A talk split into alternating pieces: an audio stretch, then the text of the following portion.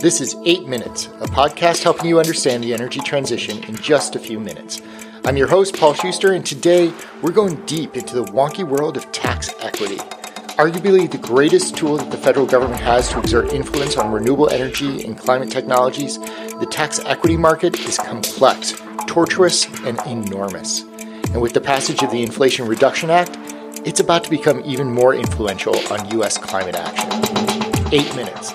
It's about how long it takes for the sun's rays to hit Earth, or about how long it takes Joey Chestnut of Nathan's hot dog eating contest fame to down, and I'm not making this up, 61 hot dogs. He's getting it on. Let's do the same.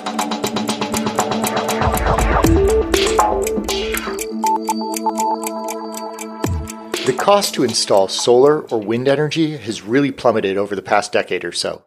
From 2010 to 2020, the cost of utility scale solar dropped by 85%, and the cost of wind by 56%. A big driver of those costs has been the investment that the US federal government has made into supporting the renewable energy industry. And the primary way that they've done so is through an interesting part of the tax code called tax equity. Tax equity is a pretty complicated system but it's had an outsized impact on the growth of the renewables market. In essence, project developers get tax and accounting benefits that they can monetize to offset the construction costs of their projects. And that offset can be significant. As much as 30% of the total cost of a project can be funded through tax equity. There are two major forms of tax equity. There's the investment tax credit, ITC, which compensates developers for the capital that they invest upfront into the renewable energy project. And then there is the production tax credit, PTC, where the compensation varies depending upon how much renewable power the project actually produces. For most of the past decade, solar projects found it more advantageous to use the ITC for their projects, while the production values of wind projects lent themselves more towards the PTC.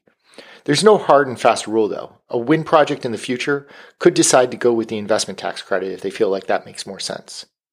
The challenge with tax credits though is that the project itself is often a project finance vehicle that doesn't generate taxes to begin with. The tax credits aren't very useful if you don't have a taxable base against which to apply them. So, in order to monetize these credits, a tax equity market evolved full of investors who do have substantial tax burdens and, are, and can make use out of these tax credits. These corporations, and they're nearly all huge corporate entities, will essentially buy the credits produced from the renewable energy project in return for cash that the project can use for its construction. That market flourished as projects were able to get the upfront construction capital they needed, while corporations were able to offset the tax burdens by using these tax credits. By 2020, it was estimated that the renewable energy tax market was on the order of $18 billion. Over time, that equity market has become more complex as additional incentives and nuances have been added to the tax code. For instance, MACRS, or Modified Accelerated Cost Recovery System. That enabled renewable energy projects to accelerate the depreciation of their facility. With, uh, without getting into depreciation accounting rules or anything like that, MACRS allows projects to take a huge loss in the first couple of years. And that loss can then be transferred to a tax equity partner, one of those big corporations, and allow them to offset their high sales and revenue on their income statement. And to make things even more complicated, the tax credit code hasn't always remained stable either. In some previous years, the government would allow the incentive to expire before bringing it back in a subsequent year. Or more recently, Congress instituted a phase down approach that stepped the tax credits down from 30% to about 22% in an effort to eventually phase them out. That, at least, was the situation prior to 2022 and the passage of the Inflation Reduction Act. Prior to that IRA being signed, solar ITC was down at 22% and was preparing to be phased out, and the wind PTC was down to 18 cents per kilowatt hour, or about 60% of what it had been as recently as 2016. What's more is that the tax credit system really only supported those two technologies.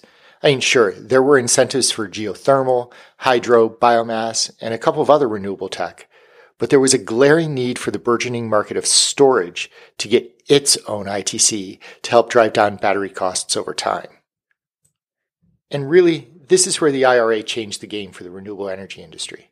By now, many have probably heard of the $370 billion that the IRA funnels into the climate industry. Well, a huge part of that is through tax credits. These credits are the mechanism that the Senate Democrats use to get around the filibuster of their GOP colleagues and pass a budget resolution that includes climate investment. Since the Democrats only controlled 50 seats, any resolution they put forward could only tinker with the tax code and couldn't necessarily legislate penalties or rules or stipulations otherwise. Tax credits became the cudgel that could and would work. And the IRA did three pretty amazing things with the tax credit system. First, they extend the tax credits out for 10 years and boosted it back to the full 30% that it had enjoyed before. Remember when I mentioned that the system used to go through ups and downs and sunset periods before being revived? That caused a lot of chaos for renewable energy companies. So the fact that they now have a full 10 years of horizon in order to plan investments, projects, research, even aside from the nice increase in incentive, that visibility is huge. Second thing that the IRA did was that it added an ITC for storage. Prices for batteries have been plummeting as the free market has come in and driven demand for these projects, but the addition of the ITC significantly improves the economic viability of battery storage in all sorts of applications. And lastly, the IRA included a provision in the legislation that creates a direct pay option for renewable projects. This has the potential to significantly change the machinations that projects need to go through in order to monetize their credits. For nonprofits, for instance, those that want to install solar panels, the direct pay option is literally a check written to them for what otherwise would have had to have been a credited tax burden. Instead of having to go through all those big corporations, they can now much more easily access solar. The tax equity market is complex. It's a fascinating assortment of policy wonkiness that has met high end finance, but it's done wonders in accelerating the renewable energy market to where it is today. With the advent of the IRA, it's expected to have an even more exponential impact for tomorrow. I'm Paul Schuster, and this has been your 8 Minutes.